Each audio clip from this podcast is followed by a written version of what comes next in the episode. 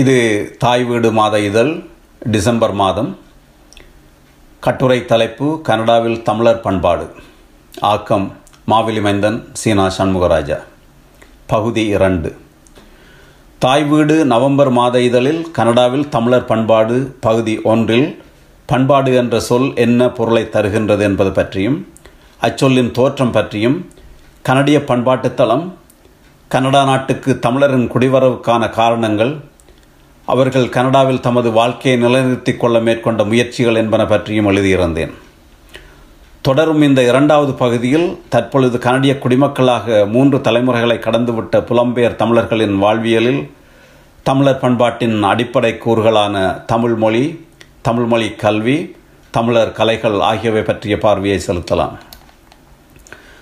தமிழர்களுக்கான ஒரு நிலம் ஆட்சி என்று முற்றுமுழுதான தமிழ்ச்சூழல் நிலவுகின்ற தமிழகத்திலும் சரி ஈழத்திலும் சரி தமிழரின் பண்பாட்டு வளர்ச்சி கேள்விக்குரியதாக இருக்கின்ற வேளையில் ஒரு நிலத்தின் பல்லின சமூகங்களிடையே மிக மிக சிறுபான்மையாக வாழும் தமிழர்கள் தமிழர் என்ற அடையாளத்துடனும் கனடிய தேசிய நீரோட்டத்தில் கலந்து கனடிய தமிழர் என்ற அடையாளத்துடனும் இரட்டை அடையாளத்தோடு தமது மொழியை பண்பாட்டை பேணி பாதுகாத்து வளர்த்தெடுப்பது என்பது அவ்வளவு எளிதானதல்ல.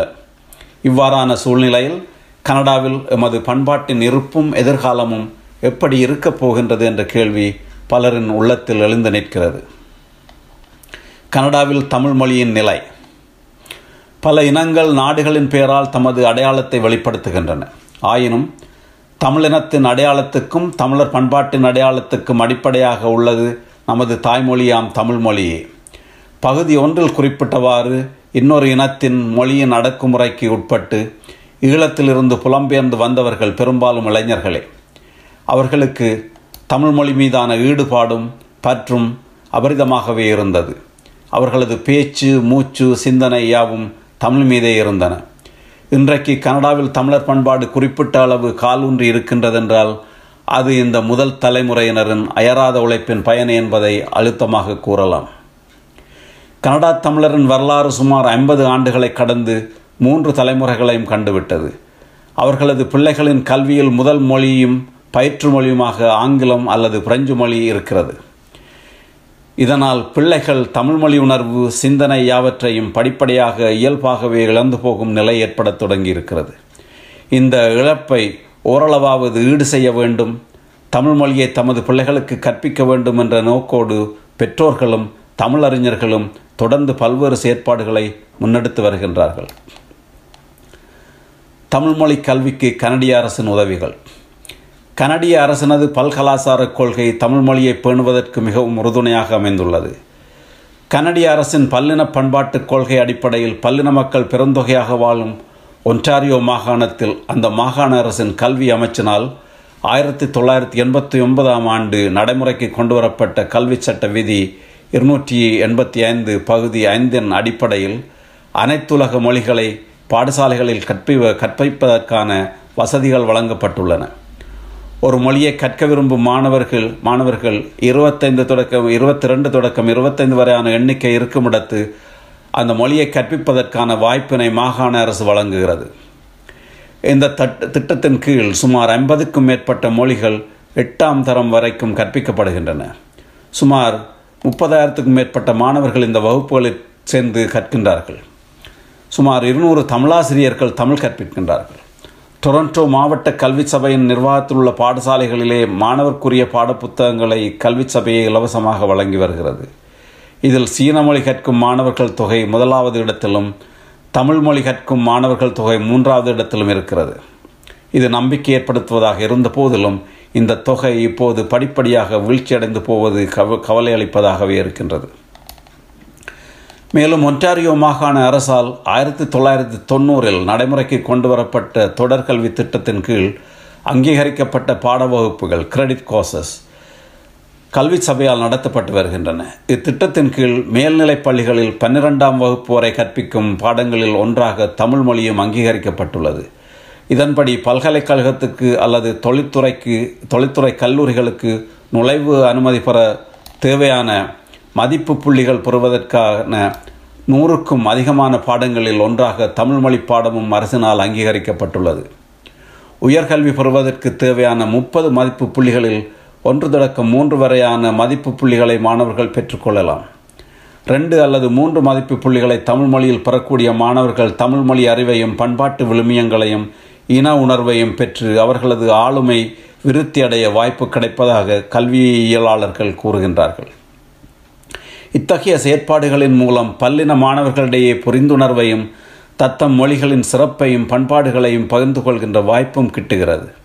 ஆனால் பல பாடசாலைகளில் இந்த வகுப்புகளில் சேர்ந்து பயிலும் மாணவர்களின் எண்ணிக்கை குறைவடைந்து போவதால் அவை மூட மூடப்பட்டு வருவதும் கவலை தரும் செய்தியாகும். மாவட்ட பால பாடசாலைகளின் சேவைகளை தவிர தமிழர்களது சமூக அமைப்புகள் பலவும் சமய நிறுவனங்களான சைவம் இந்து தமிழ் கிறிஸ்துவம் சார்ந்த அமைப்புகளும் தமிழ் மொழி இலக்கியம் சார்ந்த அமைப்புகளும் கலை பண்பாட்டு குழுக்களும் பல்வேறு சமூக இயக்கங்களும் பொது அமைப்புகளும் நிறுவனங்களும் தமிழ் வகுப்புகளை நடத்துவதிலும் மக்களை ஊக்குவிக்கும் வகை மாணவர்களை ஊக்குவிக்கும் வகையில் பரீட்சைகள் போட்டிகள் போன்றவற்றை நடத்துவதிலும் தம்மை ஈடுபடுத்தியுள்ளன. அத்துடன் தனியார் கல்வி நிலையங்கள் தனியார் இல்லங்கள் என்றும் பல்வேறு தளங்களில் தமிழ் கற்பிக்கும் நடவடிக்கைகளும் இடம்பெற்று வருகின்றன.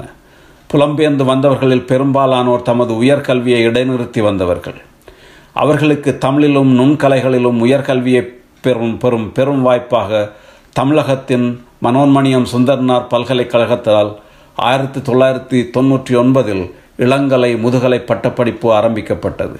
பின்னர் ரெண்டாயிரத்து பதினாலில் அது நிறுத்தப்பட்டு விட்டது தமிழ்நாடு அண்ணாமலை பல்கலைக்கழகத்தின் தொலைதூர கல்வி திட்டத்தின் கீழ் ரெண்டாயிரத்தி ஆறாம் ஆண்டு டொரண்டோ நகரில் அண்ணாமலை கனடா வளாகம் நிறுவப்பட்டு தமிழ் இளங்கலை முதுகலை பட்டப்படிப்புகளும் தமிழிய தமிழியலில் முனைவர் பட்டமும் பெறுவதற்கான வாய்ப்புகளும் அளிக்கப்பட்டு வருவது சிறந்த முன்னெடுப்பாக இருக்கின்றது. ரெண்டாயிரத்து பதினேழில் டொரண்டோ பல்கலைக்கழகத்தில் தமிழ் மொழியியல் கற்பதற்கான ஏற்பாடுகள் ஆரம்பிக்கப்பட்டுள்ளன. அத்துடன் டொரண்டோ பல்கலைக்கழகத்தில் தமிழ் இருக்கை ஒன்றை அமைப்பதற்குரிய செயற்பாடுகள் இங்குள்ள தமிழறிஞர்களாலும் பொதுமக்களாலும் முன்னெடுக்கப்பட்டு வருவதும் இங்கே குறிப்பிடப்பட வேண்டிய ஒன்றாகும். இவ்வாறான பல்வேறு செயற்பாடுகள் கனடாவில் முனைப்பாக முன்னெடுக்கப்பட்டு வந்தாலும் தமிழ் கற்பதிலும் தமிழ் மொழியை பேணி பாதுகாப்பதிலும் அடுத்தடுத்து வரும் தலைமுறைகளிடையே ஏற்பட்டு வரும் இடைவெளி பெரிதாகிக் கொண்டே வருவது கவலை தரும் செய்தி. முற்றிலும் தமிழ் சூழலே நிலவுகின்ற தமிழகத்திலும் சரி ஈழத்திலும் சரி தமிழ் கல்விக்கும் தமிழ் மூலம் கல்வி கற்பதற்குமான முக்கியத்துவம் இழந்து நிற்கின்ற இன்றைய சூழலிலே கனடா போன்ற முற்றிலும் வேறு மொழி ஆட்சி செய்யும் மேலை நாடுகளில் ஏற்படக்கூடிய தாக்கங்களை நாம் யதார்த்த நிலையிலிருந்து புரிந்து கொள்ள வேண்டியவர்களாக இருக்கின்றோம். வீட்டுக்கு வெளியிலே தமிழ் மொழி பேசப்படுகின்ற சூழல் மிக குறைவாகவே உள்ள நிலையில் வீட்டில் மட்டும்தான் தமிழ் தொடர்பு மொழி என்ற இடத்தை வகிக்கின்றது. அதிலும் மூன்றாவது தலைமுறை குடும்பங்களில் வீட்டில் பேசும் மொழியும் ஆங்கிலம் அல்லது பிரெஞ்சு மொழி என்ற நிலை மெல்ல மெல்ல ஏற்பட்டு கொண்டு வருகிறது. தமிழ் தாய்மொழி என்ற நிலையிலிருந்து வீட்டு மொழி என்று மாறி எதிர்காலத்தில் வீட்டு மொழி என்ற நிலை கூட இல்லாது போகும் ஆபத்துக்கான அறிகுறிகள் தென்படத் தொடங்கி இருக்கின்றன மொழி இழக்கப்படுகின்ற பொழுது தமிழ் இனத்துக்குரிய குடும்ப விழுமியங்களும் பண்பாடுகளும் இழக்கப்படுவதும் தவிர்க்க முடியாததாகிவிடும். எனவே இந்த நிலையை மாற்றுவதென்பது இப்போது ஒவ்வொரு தமிழரதும் தனி குடும்பங்களிலேயே தங்கியிருக்கின்றது. அதை சிலர் உணர்ந்திருக்கின்றார்கள். இன்றைய தலைமுறை பிள்ளைகள் சிறிய எண்ணிக்கையிலாவது தமிழ் கல்வியில் நாட்டம் செலுத்துகின்றார்கள் என்றால் அது அவர்களது பெற்றோர்களின் பெருமுயற்சியால் தான் எனவே புலம்பெயர்ந்த நாடுகளில் எதிர்கால தலைமுறையினருக்கு தமிழ் கல்வியை ஊக்குவிக்கும் வகையில் நாம் அடையாளம் காணக்கூடிய தீர்வுகளையும் வளங்களையும் பயனுள்ளதாக்க முயற்சி எடுக்க வேண்டும். தமிழர் கலைமரபுகள். இசை நடனம் நாடகம் ஆகிய நுண்கலைகள் தாயகத்திலும் பார்க்க இங்கே பெருவளர்ச்சி கண்டிருக்கிறது என்றே கூறலாம். இங்குள்ள பல சமூக அமைப்புகள் இலக்கிய மன்றங்கள் இசைக்கல்லூரிகள் நடனக் கல்லூரிகள் நாடகக் குழுக்கள் நாட்டுக்கலை சார்ந்த அமைப்புகள் யாவும் இயல் இசை நாடகம் என்ற முத்தமிழ் வளர்ச்சிக்காக ஆற்றி வரும் பணிகள் பற்றி தனியாக விரிவான ஒரு கட்டுரை எழுதப்பட வேண்டும். இங்குள்ள பெரும்பாலான பெற்றோர்களிடம் பள்ளி கல்விக்கு வெளியே தமிழர்களின் பாரம்பரிய கலைகளில் ஏதாவது ஒரு கலையிலாவது தங்களது பிள்ளைகளின் ஆற்றலை வளர்த்துவிட வேண்டும் என்ற ஆர்வம் மேலோங்கி காணப்படுகின்றது. இந்த ஆர்வம் தவறானதல்ல. அவர்களது அளவு மீறிய ஆர்வம் காரணமாக கலைக்கல்வி என்பது இங்கே ஒரு வணிகமயமாக்கப்பட்ட நிலைக்கு வந்திருப்பதையும் காணக்கூடியதாக இருக்கிறது. அதேவேளை தமிழர்களின் கலைகள் இவைதாம் என்று பெருமிதம் கொள்ளும் அளவிற்கு நமது கலைகளின் வளர்ச்சி இருக்கின்றதா என்ற வினாவையும் எழுப்ப வேண்டியுள்ளது.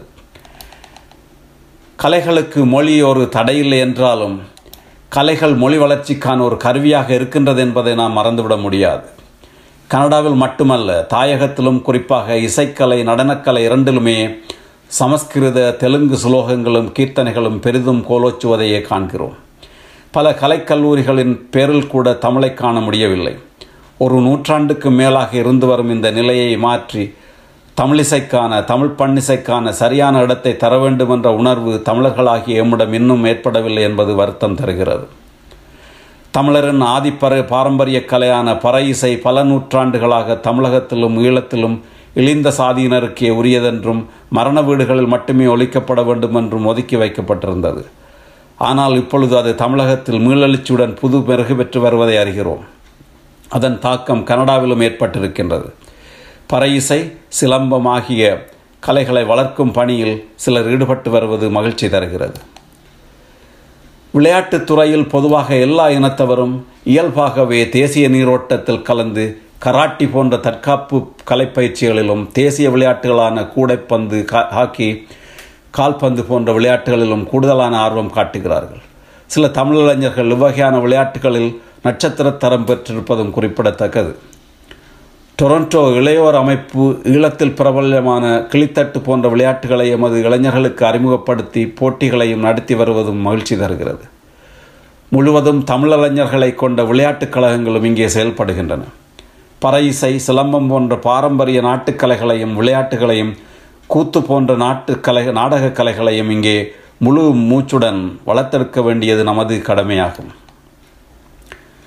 மேலும் நமது தாயகத்தில் உள்ள ஊர்கள் கோயில்கள் பள்ளிகள் கல்லூரிகள் தொழிற்சார்ந்த அமைப்புகள் போன்றவற்றின் கனடா கிளைகளும் மன்றங்களும் அமைக்கப்பட்டு ஆண்டுதோறும் கலை விழாக்கள் ஒன்று கூடல் போன்ற நிகழ்ச்சிகள் நடத்தப்பட்டு வருகின்றன. தமிழ் தேசியம் இனம் அரசியல் பண்பாடு சார்ந்த தொனிப்பொருள்களை கலைகளினூடாக வெளிப்படுத்தும் பாணியில் கலை விழாக்கள் நடத்தப்படுகின்றன. பல்வேறு தமிழர் சமூக ஒன்று கூடல்களில் மரபு வழி விளையாட்டுக்கள் உணவு ஆகியவற்றிற்கு முக்கியத்துவம் கொடுக்கிறார்கள். இந்த செயற்பாடுகள் பல்லின பண்பாட்டு சூழலில் வாழ்கின்ற தமிழ் மக்களுக்கு தமிழ் பண்பாட்டை தாயகப்பற்றை நினைவுறுத்தவும் மக்களை ஒன்றிணைக்கவும் உறுதுணையாக இருப்பதோடு மற்றைய இன மக்களுக்கும் தமிழர் பண்பாடு கலை கலாச்சார விரும்பியங்களை அறியத்தரவும் பெரிதும் துணையாக இருக்கின்றன. அத்துடன் இந்த அமைப்புகள் தாயகத்தில் உள்ள தமது ஊர்கள் பாடசாலைகள் கோயில்கள் மருத்துவமனைகள் ஆகியவற்றின் மேம்பாட்டுக்கும் தேவையான பொருளாதார உதவிகளை தாராளமாக வழங்கி வருவதையும் குறிப்பிட வேண்டும். இவ்வாறாக தமிழர் பண்பாட்டின் முக்கிய அடையாளக்கூறுகளான தமிழர் கலைகள் கனடாவில் வளர்ச்சியுற்று வந்தாலும் எதிர்காலத்தில் அவை ஏற்புடையதான மாற்றங்களை பெற்று வளர்ச்சியடைய வேண்டிய தேவை நிறையவே இருக்கிறது. வளரும். நன்றி. வணக்கம்.